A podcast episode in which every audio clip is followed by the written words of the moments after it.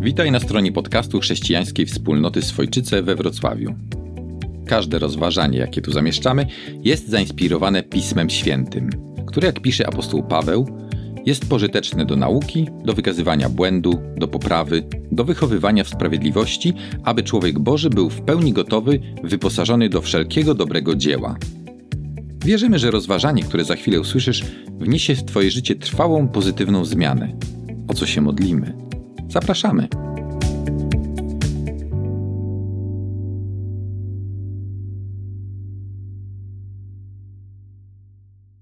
Witajcie, kochani. Nie było nas tutaj dość długo. Nie miałem okazji złożyć życzeń e, noworocznych, także teraz to robię. Chciałbym, tak jak e, pastor Mirek mówił, dzielić się z Wami na temat szczodrości.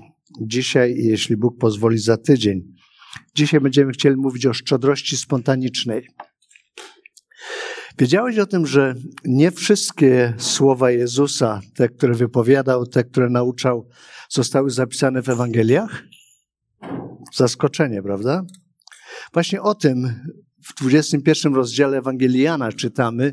Jan pisze: Jezus uczynił jeszcze wiele innych rzeczy, lecz sądzę, że gdyby to wszystko spisano, cały świat nie pomieściłby napisanych ksiąg. No nie miał pojęcia o e, cyfryzacji, nie wiedział, jak to można upakować informacje.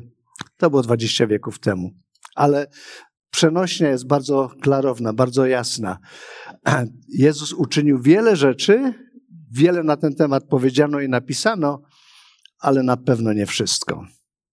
Najlepszym przykładem tego, że nie wszystko zostało napisane, co Jezus uczył, są słowa z dziejów apostolskich, z 20 rozdziału.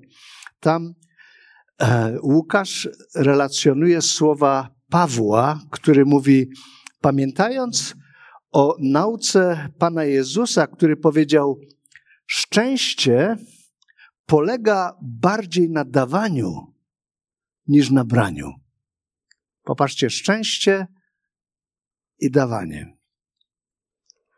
Wiedziałeś o tym, że Paweł cytuje słowa Jezusa, których nie ma w żadnej Ewangelii? Właściwie te słowa dają nam podstawę do przypuszczeń, że w przestrzeni Kościoła do dzisiaj mogą krążyć pewne prawdy wypowiedziane przez Jezusa, których nie kojarzymy z nauczaniem Jezusa. Szczęście polega bardziej na dawaniu niż na braniu. Zgadzasz się z tym? Intuicyjnie wiemy, że to właściwa postawa. Tak podpowiada nam też dobre wychowanie. Od dziecka uczymy, masz się dzielić zabawkami, masz dawać. Naturalnym odruchem dziecka, nikt tego dzieci nie uczył, jest do siebie brać, prawda? Brać i zdobywać, nie dzielić się z nikim. To jest tak, jak na stole były poziomki, ktoś tam sięga skromnie po jedną, dwie, a jeden z uczestników rozmowy sięgnął po całą garść, garściami, drugą garść. Ktoś mówi, ty słuchaj, ale my wszyscy lubimy poziomki, ale nikt tak jak ja. To niektórym zostaje do końca życia, to, że dzieci nie potrafią się dzielić. Dawanie. Dawanie rodzi poczucie szczęścia, tę wewnętrzną, to wewnętrzne przeświadczenie. I najlepszym tego przypomnieniem są święta Bożego Narodzenia, kiedy siedzimy w kręgu najbliższych i wtedy, kiedy obdarowujemy się nawzajem. Przyznam szczerze, bardzo lubię oglądać twarz starszych osób, które cieszą się, że dzieciaki od, od, od, e, jakieś tam podarunki znalezione pod choinką, ups, e, pod choinką i mówią, wow, ten, kto daruje, cieszy się bardziej niż ten, który otrzymuje. Zawsze jest bardziej szczęśliwy. W trakcie dorosłego życia, sam się pewnie o tym przekonałeś, zauważyłeś, że kiedy masz coś, na czym drugiemu zależy, jesteś w stanie to dać, to to sprawia wiele, wiele błogosławieństwa i wiele radości. Można powiedzieć, że oddawanie jest wielokrotnie przyjemniejsze od kumulowania, zbierania, chomikowania czy zatrzymywania.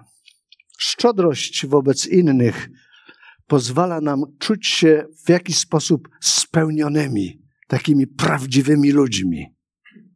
Czujemy, że jesteśmy bardziej nagradzani przez Pana wtedy, kiedy realizujemy Jego słowa. Lepszą rzeczą jest dawać, aniżeli brać.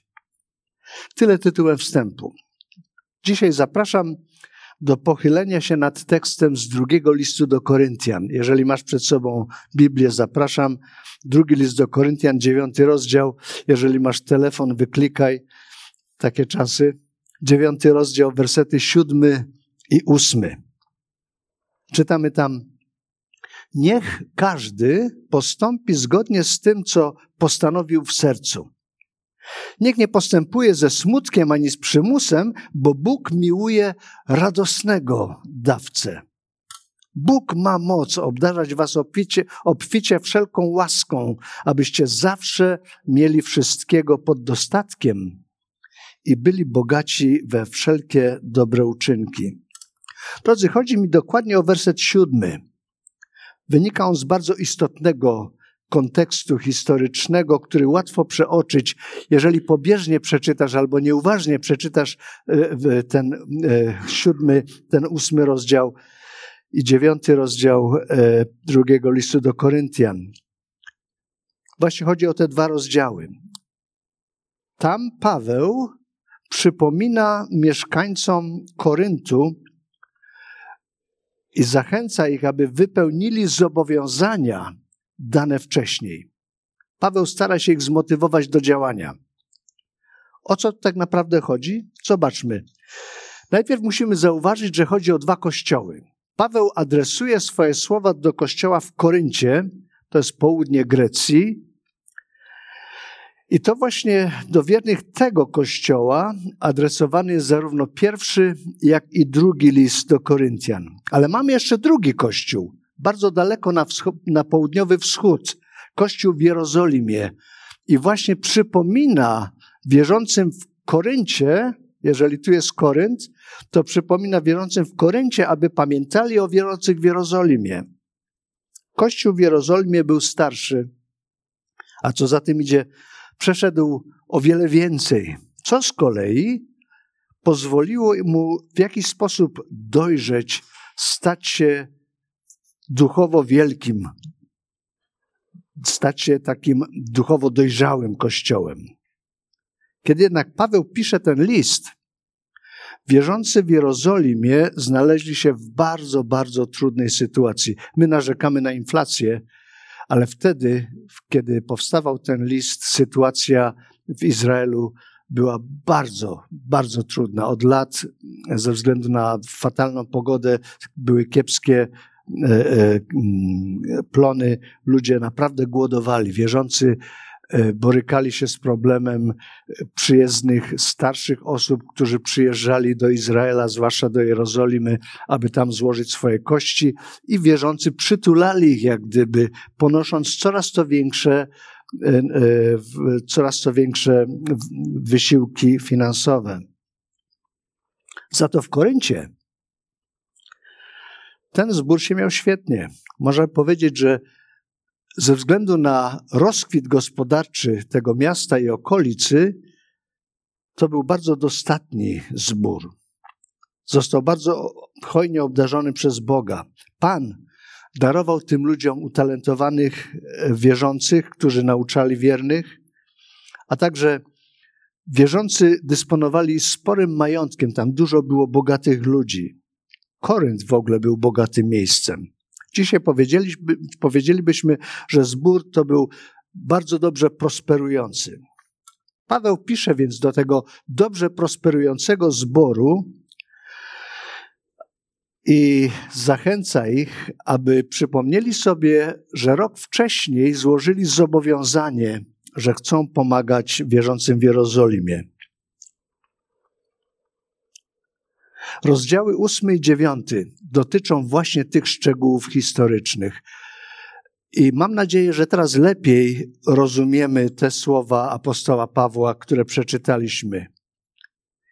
Są tu dwa słowa w siódmym wersecie dziewiątego rozdziału, szczególnie godne uwagi.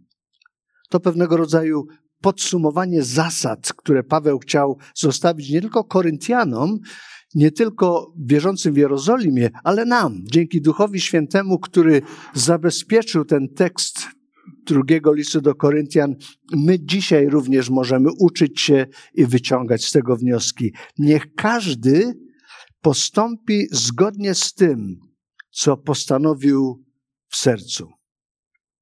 Chodzi o to, że to ty, mówi Paweł, musisz zdecydować. Nie ma jakichś zasad, nie ma ról. Nikt ci nic nie narzuca. Masz tę świadomość i teraz musisz podjąć decyzję przed Bogiem. Ty sam. Czego ma dotyczyć ta decyzja? Uważam, że dobrym początkiem jest wspomaganie się zasadą dziesięciny. Dziesięcina to jest nic innego jak 10% Twoich dochodów. I uwierz mi, te 10% w oczach Pana to jest bardzo uczciwa suma, dlatego że każdy jest obciążony takimi samymi e, sumami pieniędzy. Chodzi o jego stosunek przychodu do tego obciążenia. Zresztą jest to kwestia często wymieniana w Starym Testamencie.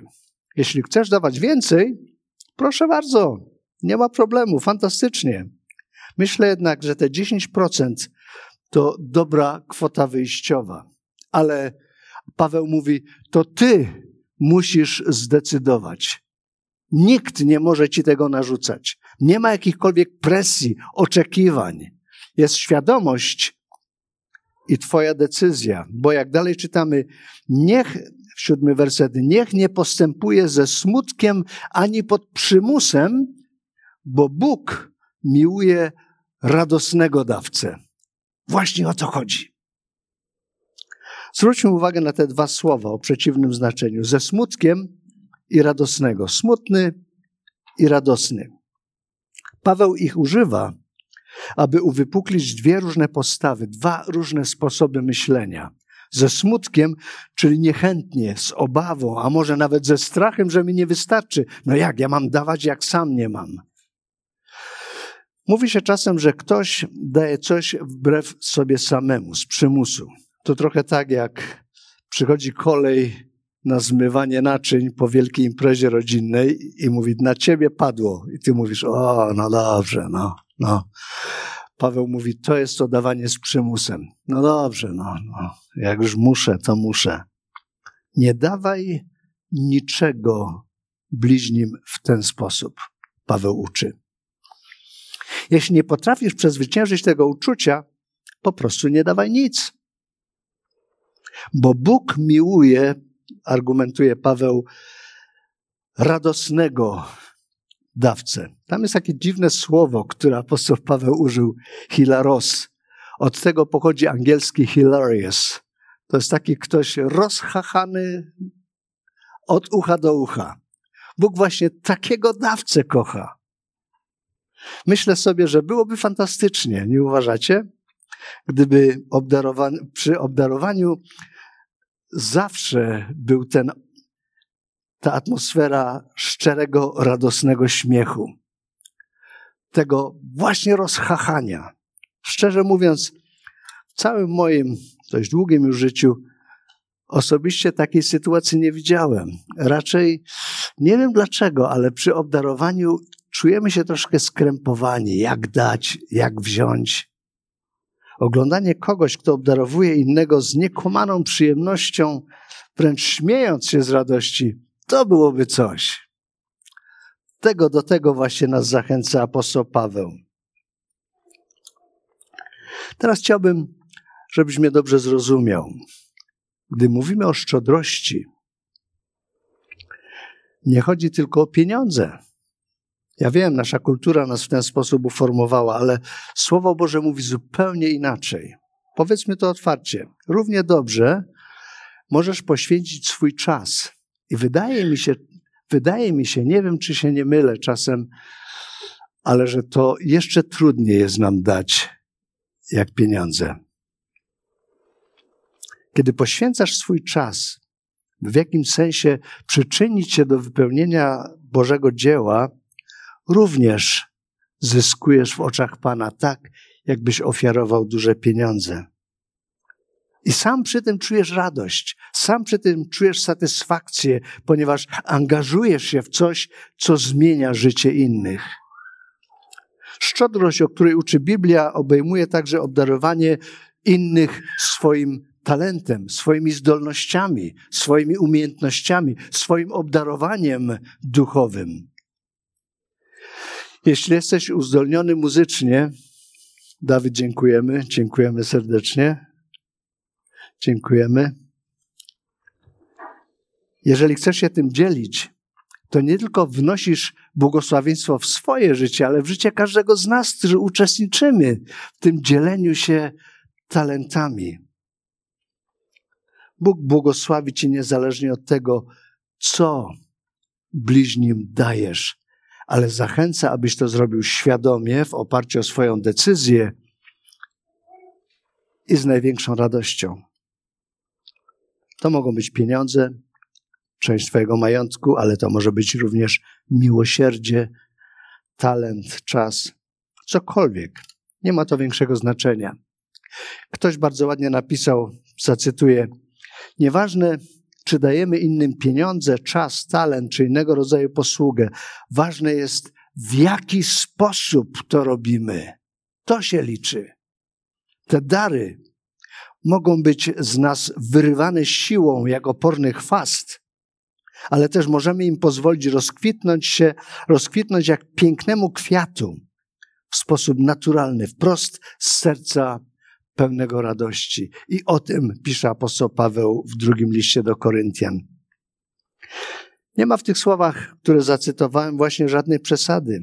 Kiedy Bóg widzi, że tak naturalnie i radośnie dzielimy się z innymi tym, co mamy, raduje się razem z nami.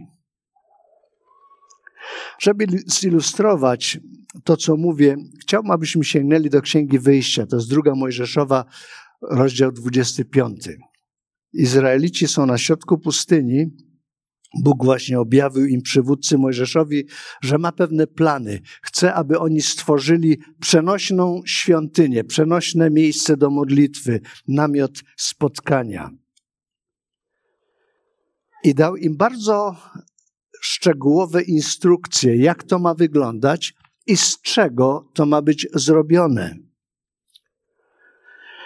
Izraelici opuścili już Egipt i zmierzają w stronę Kanaanu, błąkają się gdzieś po pustyni.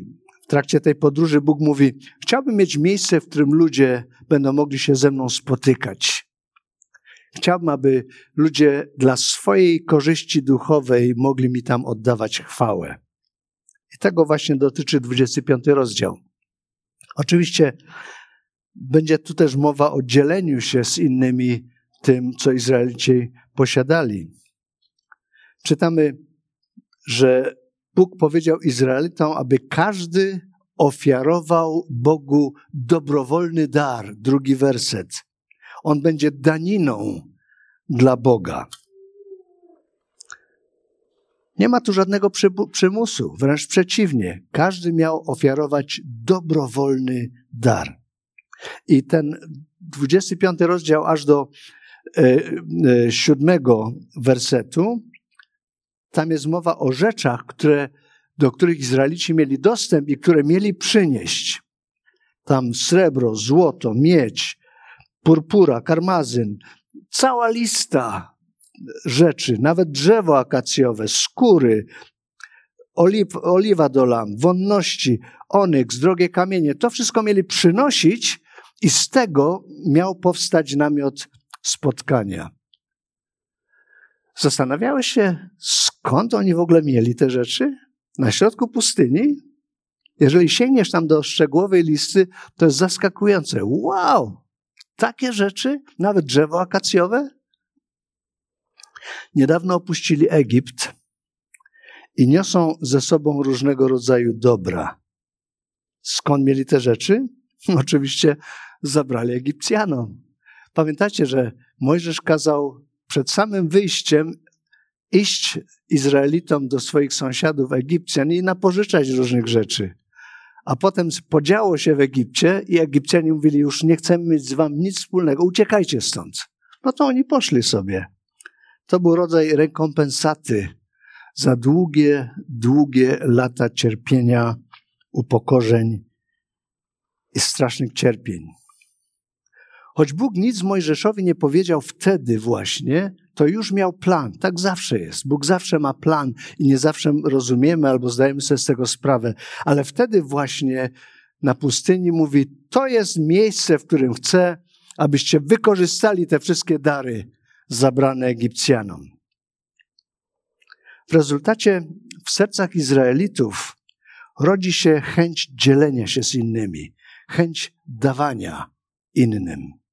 Bóg darował im plany do wykonania przenośnej świątyni, a oni mieli sfinansować budowę tego namiotu spotkania. Przenieśmy teraz swoją uwagę kilka rozdziałów dalej, 35 rozdział tej samej księgi. Tam też jest mowa o dawaniu, też jest mowa o tworzeniu tego namiotu spotkania, ale tam widzimy inne wartości, do których Bóg zachęca, aby się nimi dzielili. Owszem, jest mowa o srebrze, złoto, złocie, miedzi, o tych wszystkich materiałach, i też jest mowa o dobrowolnym ofiarowaniu, ale dalej Pan Bóg w dziesiątym wersecie tam mówi: Niech każdy spośród Was, który jest uzdolniony, a więc nie tylko chodzi o rzeczy materialne, ale chodzi o talenty ludzi. Jest mowa o dwóch, zwłaszcza ludziach. Mamusia ich nie kochała, bardzo ciężkie imiona im nadawała. E, o dwóch ludziach, którzy byli szczególnie uzdolnionymi rzemieślnikami, i oni zostali powołani do tego, ażeby budować ten namiot spotkania. Dwudziesty werset mówi, że cała społeczność się rozeszła do swoich namiotów po to, aby przemyśleć, po to, aby świadomie podjąć decyzję. Zauważ proszę, że każdy poszedł do swojego namiotu, aby zdecydować, co i ile ofiarować Bogu. I 21 werset, po czym każdy, kto chciał, znowu podkreślam to bardzo mocno, ofiarował Panu dary na budowę namiotu, spotkania i wykonanie sprzętów potrzebnych do sprawowania kultu oraz świętych szat. Tutaj właśnie w tego rodzaju postawie, w tego rodzaju filozofii myślenia jest zakorzeniony nasz tekst, który rozważamy z drugiego listu do Koryntian. Każdy nie jak sobie postanowił. Niech nie postępuje ze smutkiem ani z przymusem.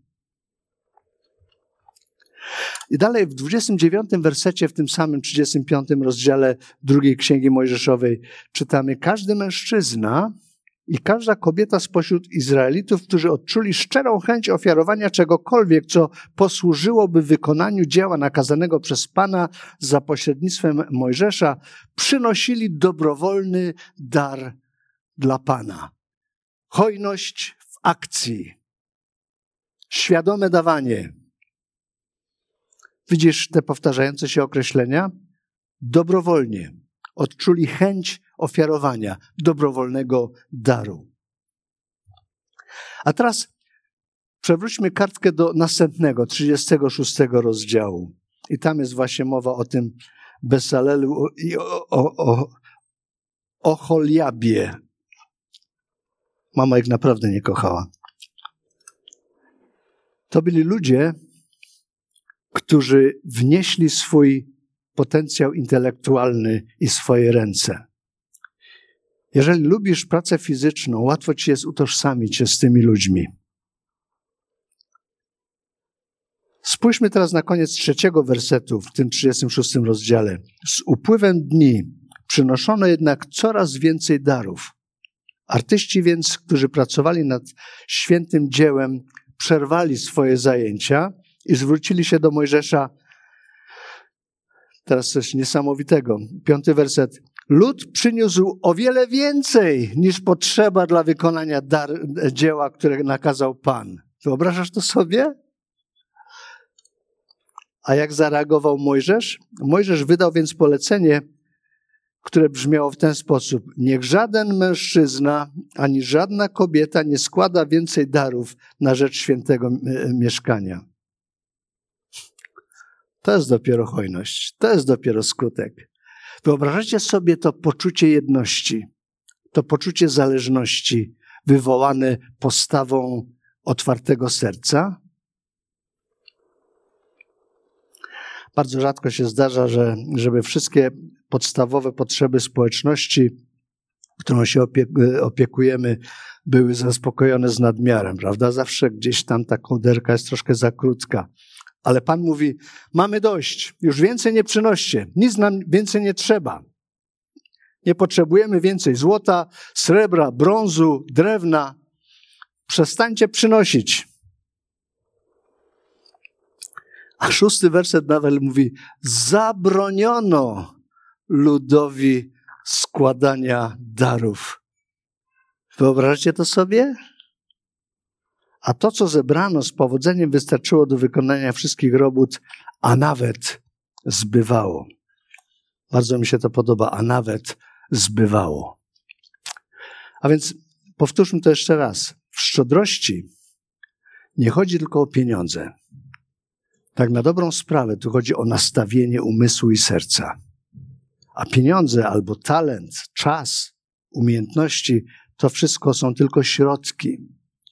A pamiętacie Nehemiasza, który zrezygnował z wysokiej pozycji na dworze króla, ażeby postarać się o delegację i wyjechać do Jerozolimy, miasta, które było pohańbione, miasta kompletnie zrujnowanego. W tym czasie, za czasów Nehemiasza w Izraelu może mieszkało 500 osób, w ruinach gdzieś tam e, e, tworzyli lepianki. Nehemiasz tam przyjechał, najpierw bardzo tajemniczy sposób zaczął obchodzić nocą miasto, żeby nikt nie wiedział, co chce zrobić, aby na końcu zebrać wszystkich ludzi. I jak czytamy w drugim rozdziale tej księgi, mówi: Widzicie spustoszenie, w jakim żyjemy? Jerozolima jest zburzona, a jej bramy strawione ogniem. Chodźcie, odbudujmy mury Jerozolimy i niech zakończy się nasze pohańbienie. I ci ludzie mogli powiedzieć: My? My się na tym nie znamy przecież. To nie nasza bajka. Jak to zrobić?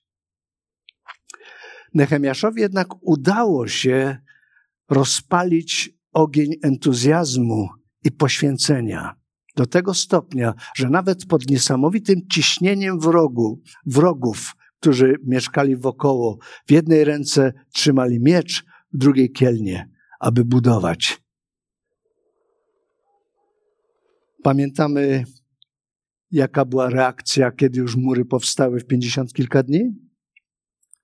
Czytamy o tym w dwunastym rozdziale Księgi Nehemiasza, kiedy Nehemiasz zapraszał z okolic, z wiosek Lewitów, którzy pouciekali z miasta, ażeby przyszli i śpiewem i uwielbieniem Pana mogli razem świętować wielki sukces odbudowania miasta.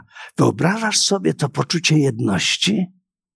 Wyobrażasz sobie to poczucie godności? Zrobiliśmy to. Udało się nam. To poczucie wspólnoty, które ich musiało łączyć.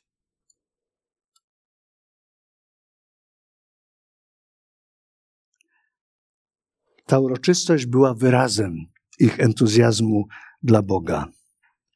Czytamy o tym w 43 wersecie. W tym dniu złożyli liczne dary i bardzo się radowali, że Bóg był ich radością. W radości uczestniczyły także kobiety i dzieci, a radość Jerozolimy słyszana była z daleka. Oto rezultat otwartego serca, nastawienia do tego, aby zauważyć Ciebie, Twoje potrzeby i zareagować na Twoje potrzeby. Podobnie zresztą było, jak myśmy o tym niedawno mówili, czy myśleliśmy w czasie świąt, kiedy mędrcy ze wschodu przyszli, ażeby znaleźć dzieciątko Jezus, drugi rozdział Ewangelii Mateusza, znaleźli dzieciątko Jezus w domu, którym Józef wynajmował dwa lata po jego urodzeniu i złożyli mu dary. Mira, kadzidło i złoto. Nie wiem, czy, czy Józef Maria wiedzieli, co z tym zrobić. Nawet nie zdawali sobie sprawy z symbolu, czy z symboliki tych królewskich darów. Ile radości mieli ci ludzie, że po tak długich trudach, prawdopodobnie to mogło trwać nawet i sześć miesięcy docierania do Jerozolimy, złożyli swoje dary, ażeby czuć tę niesamowitą radość, bo to jest właśnie wynik dobrowolnego, świadomego dzielenia się z kimś, kto jest w potrzebie.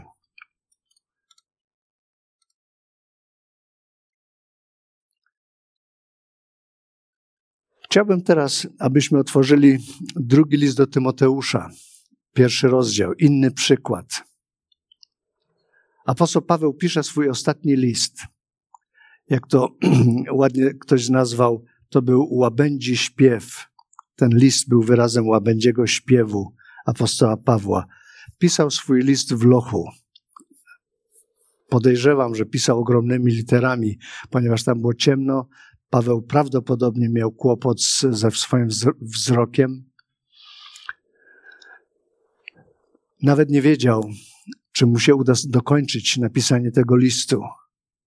Czekał na egzekucję. Nie wiemy dokładnie, czy zakończył list przed dniami przed zakończeniem listu, czy to były tygodnie, czy miesiące.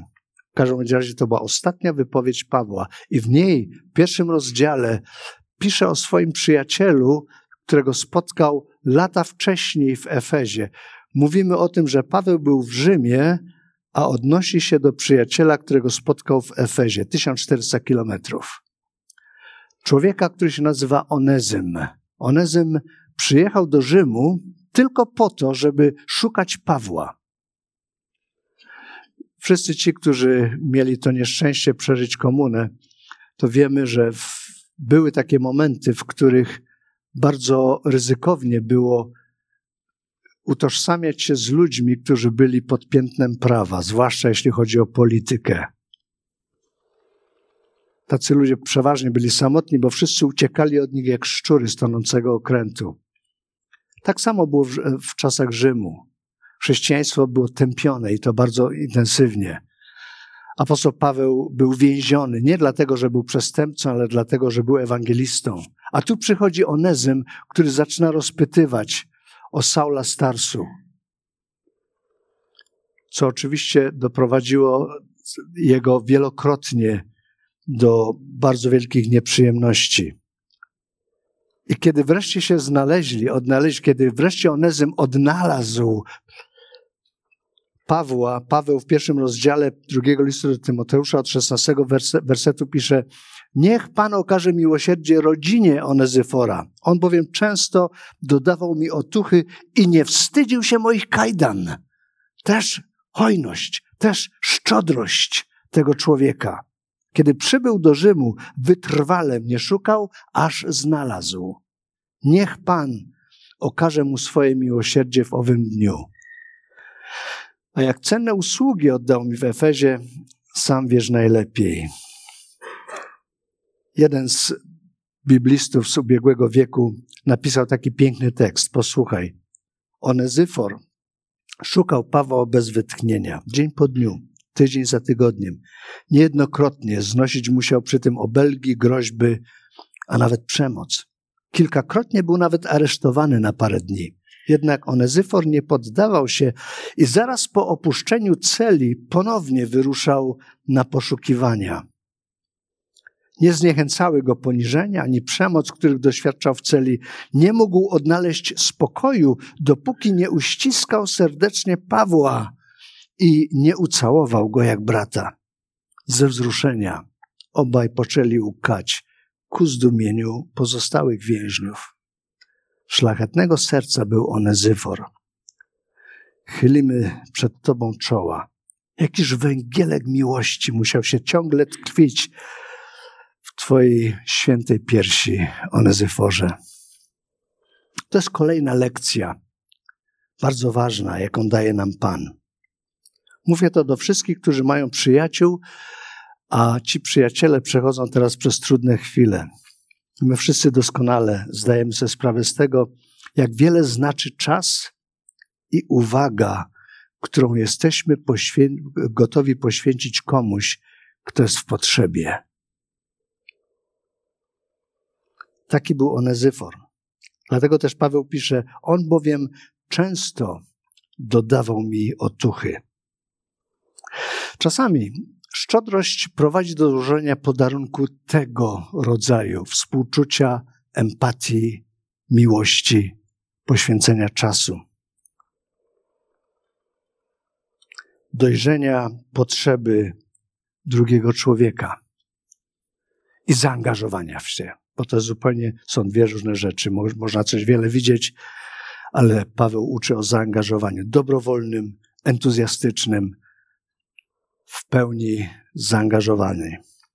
Chciałbym zakończyć nasze rozważanie czterema praktycznymi uwagami, które dotyczą dzielenia się z innymi. To będą cztery pojęcia, cztery słowa, które króciutko chciałbym rozwinąć. Pierwsze to jest refleksja.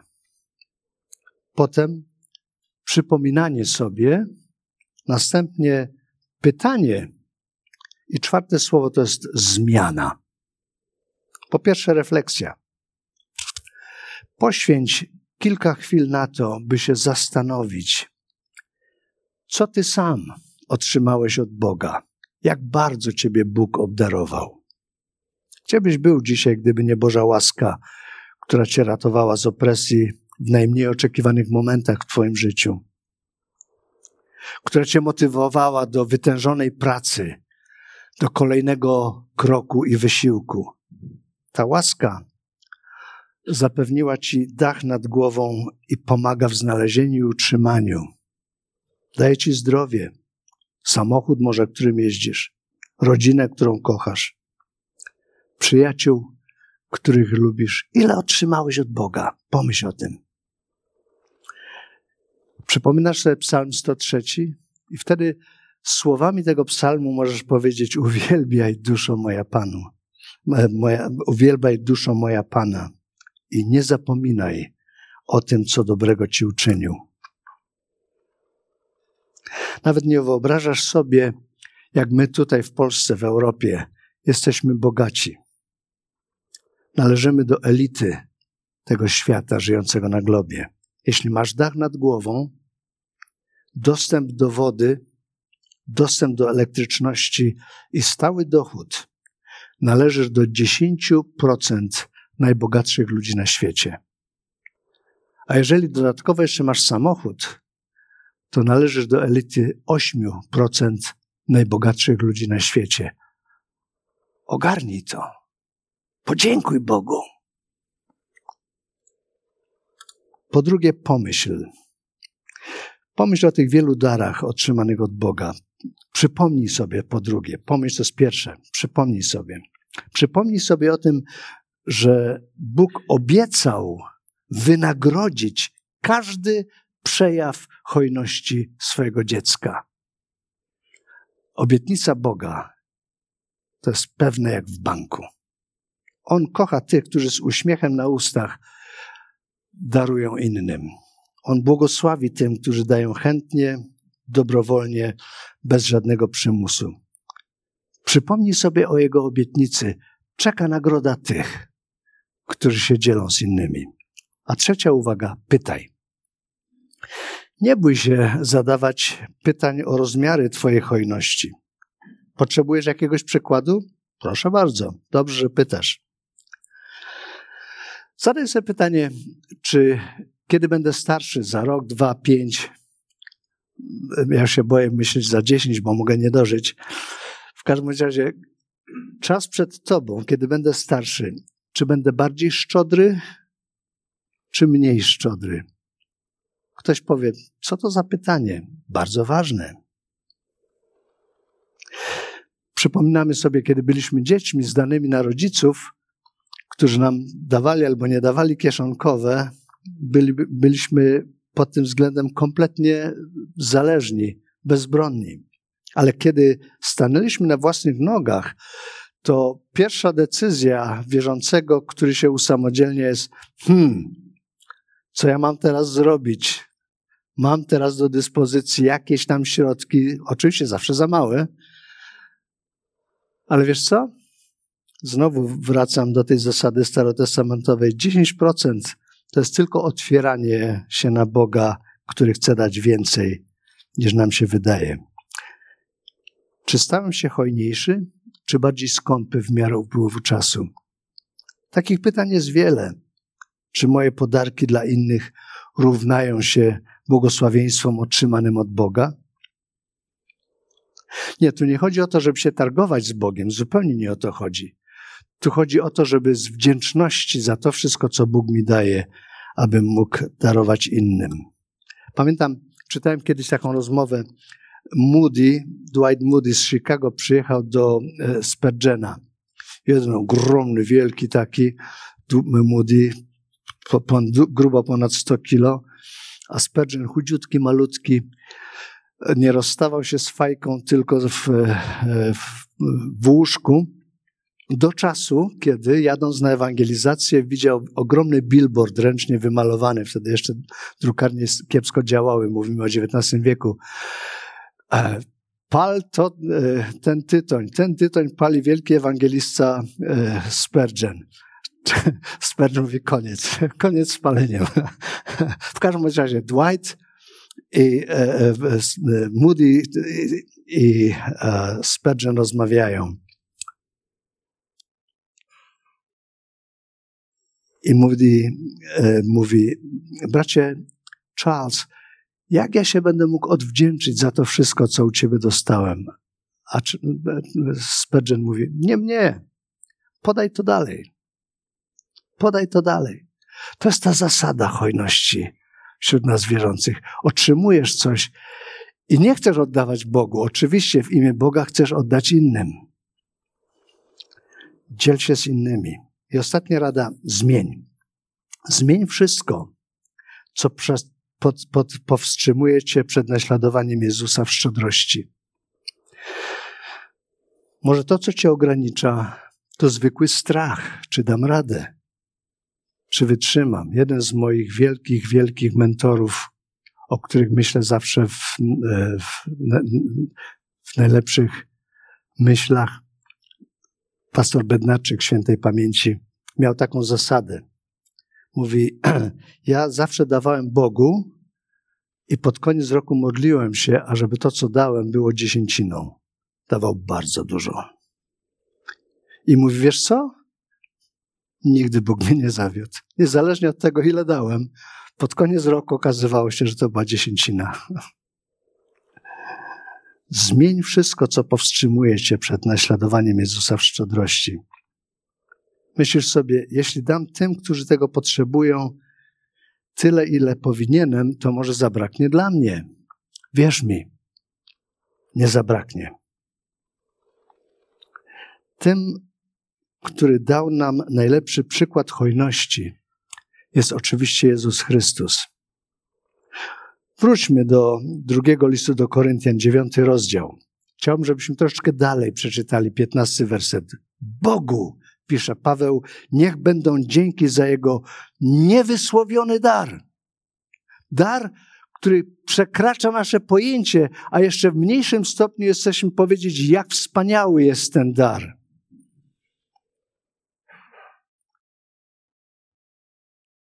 Bogu niech będą dzięki za Jego niewysłowiony dar. Szczodrość naszego Pana jest niezmierzona. To nie tylko źródło naszego życia wiecznego, ale też On jako jedyny syn swego Ojca przyszedł tutaj, aby darować wszystko, wszystko, co miał, swoje życie. Na sam koniec Chciałbym, abyś posłuchał jednego z fragmentów Słowa Bożego, który znasz prawdopodobnie na pamięć. Najbardziej znany tekst Pisma Świętego z Jana 3,16. Tak bardzo bowiem Bóg umiłował świat, że dał swojego jednorodzonego syna, aby każdy, kto w niego wierzy, nie zginął, ale miał życie wieczne. Posłuchaj tego. Cytuję za, za kimś innym. Bowiem Bóg, czyli największy darczyńca, tak bardzo umiłował, czyli najlepsza z motywacji.